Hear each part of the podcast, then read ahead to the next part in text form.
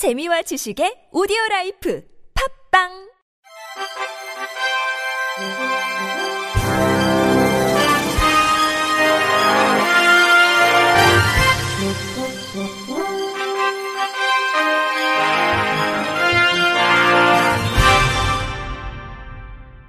청취자 여러분 안녕하십니까? 2월 셋째 주 주간 KBS 뉴스입니다. 정부가 장애계의 요구에 따라 올해부터 3년간 탈시설 장애인 지역사회 자립 지원 시범 사업에 들어가는 가운데 장애계가 지자체와 시설에 내맡겨진 시험 사업이라며 우려를 표했습니다.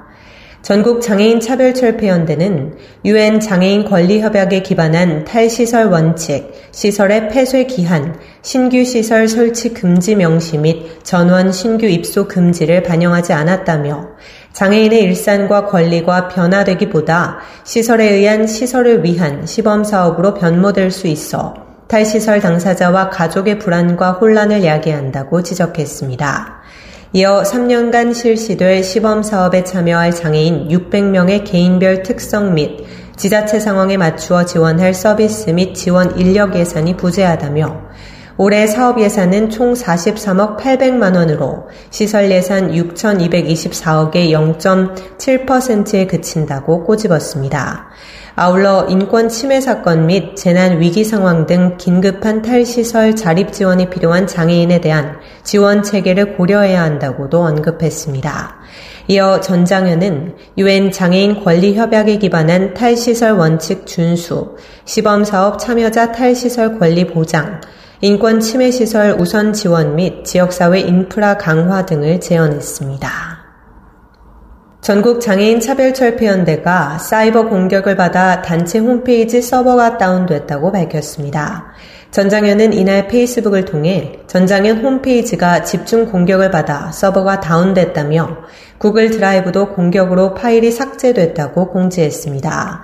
또 해화역 승강장의 선전물은 누군가에게 뜯겨나갔고 지하철 선전전을 열심히 하는 장애인 활동가는 길에서 모르는 사람에게 폭언과 협박을 당하는 일이 발생했다며 전장현에 불을 지르겠다는 협박도 받았다고 말했습니다.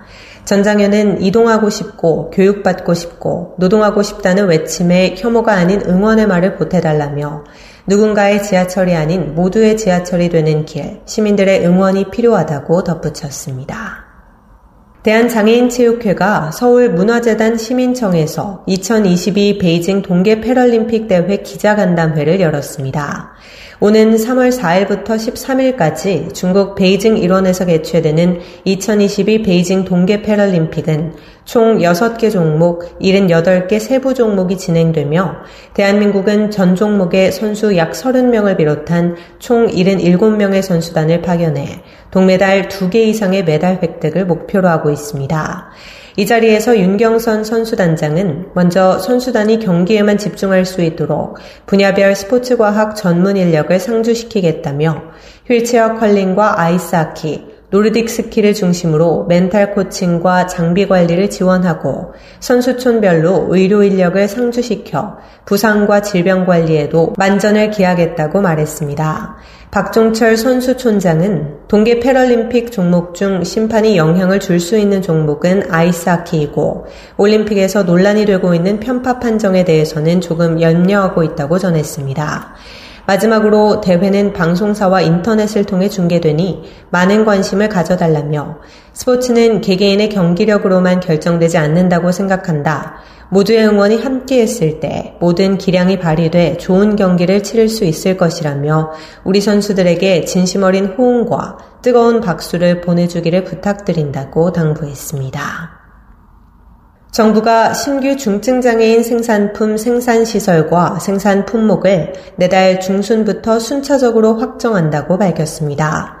보건복지부는 코로나19 장기화에 따라 당초 4월 말까지 예정된 심사 일정을 앞당겨 3월 중순부터 생산시설과 생산 품목을 조기 지정하기로 했습니다.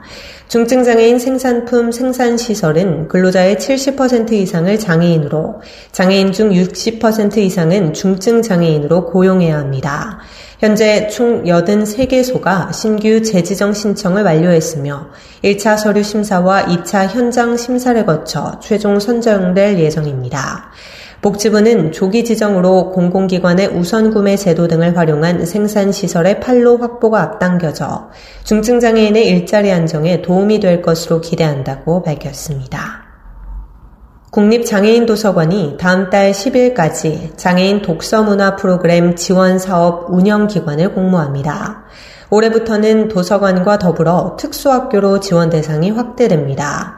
지난 2014년부터 시작된 장애인 독서문화 프로그램 지원 사업은 지역 도서관과 학교를 기반으로 장애 유형별 독서활동 지원을 통해 전국 255개 도서관에서 프로그램 2,600여 회가 운영됐으며 참가한 장애인은 2만 6천 명이 넘습니다.